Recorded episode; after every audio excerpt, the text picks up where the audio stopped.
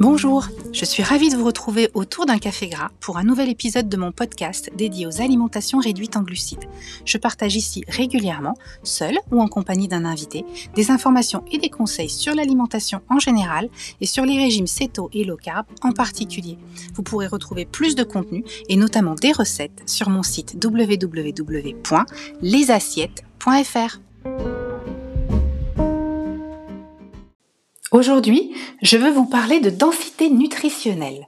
C'est un terme que j'utilise souvent et qui exprime deux points importants. Le premier, c'est que toutes les macros ne se valent pas. Le second, c'est que l'alimentation doit nourrir votre corps, pas juste remplir votre estomac. Toutes les macros ne se valent pas donc. Ça paraît évident quand on le dit comme ça, et pourtant vous êtes nombreux et nombreuses à faire des erreurs qui démontrent bien que vous n'avez pas encore assimilé ce principe. Je vais prendre un exemple. Imaginons que vous fassiez une belle assiette bien céto, avec 200 g d'épinards agrémentés d'une bonne cuillère de crème fraîche, une pièce de bœuf de 150 g avec un bout de beurre et un morceau de camembert au lait cru. Vous arrivez à des macros de 5 g de glucides, 50 g de protéines et 50 g de lipides, environ. Si vous mangez 200 g de fromage fondu industriel et un demi-carré de sucre, vous arriverez quasiment au même macro.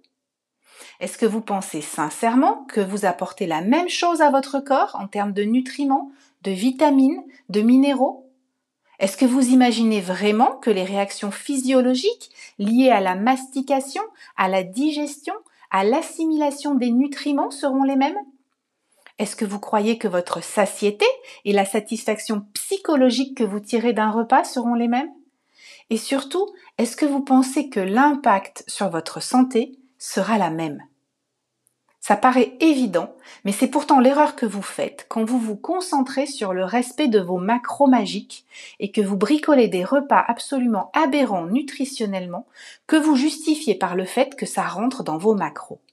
La mesure des macros n'a pas pour objectif de vous apprendre à jouer à Tetris avec tel ou tel aliment, ni à vous rassurer quand vous mangez des produits ultra transformés parce qu'ils sont acceptables au regard des macros.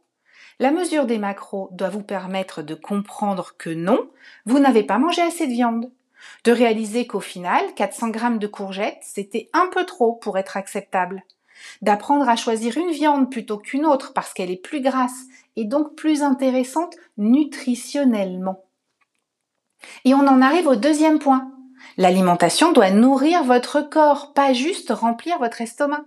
Pour être en bonne santé, votre corps a besoin de protéines et de lipides, certes, mais également de vitamines et de sels minéraux, d'acides gras, d'acides aminés, d'enzymes, bref, de nutriments qui permettent au corps de fonctionner correctement. La digestion et l'assimilation des aliments n'est pas qu'une question de glycémie et d'insuline. Pour que votre corps fonctionne correctement, il faut le nourrir dans son ensemble parce que tout est lié. Les acides aminés et les acides gras essentiels contenus dans les bonnes sources de protéines et de lipides construisent votre corps, contribuent à la balance hormonale, soutiennent les fonctions vitales et cérébrales.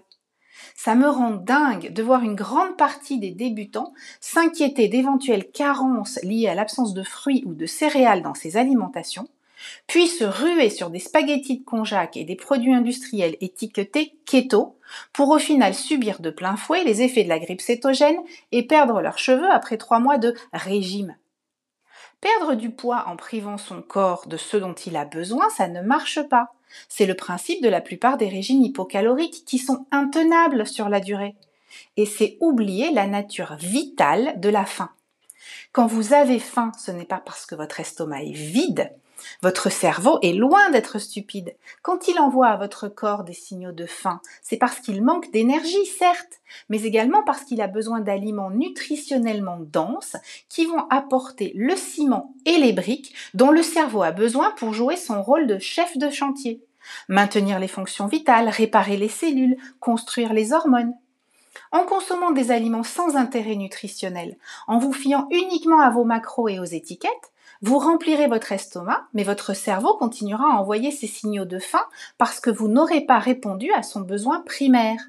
Vous aurez l'impression d'avoir mangé, mais au final, vous ne nourrirez pas votre corps, vous resterez dans la même démarche réductionniste que celle qui consiste à limiter les calories. Or, cette notion de densité nutritionnelle est primordiale en termes de santé et en termes de satiété. Lorsque vous consommez de la viande ou du poisson frais, vous ingérez des protéines et des lipides, mais surtout des vitamines, des minéraux, des acides aminés, des acides gras hautement biodisponibles. Votre cerveau reconnaît leur densité nutritionnelle, il sait que vous faites le plein de matériaux de qualité qui permettront à votre corps de fonctionner de manière optimale. La faim disparaît non pas parce que vous remplissez votre estomac, mais parce que vous faites ce que l'être humain n'aurait jamais dû arrêter de faire, manger pour se nourrir vraiment. Pas pour satisfaire une gourmandise ou tromper son cerveau, mais pour donner au corps ce dont il a besoin pour être en bonne santé et fonctionner de manière optimale.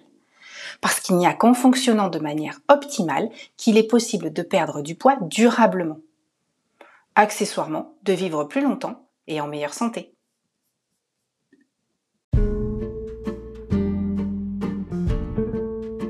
C'est la fin de cet épisode. J'ai été ravie de vous retrouver autour d'un café gras. N'hésitez pas à vous abonner au podcast pour être informé de la mise en ligne d'un prochain épisode.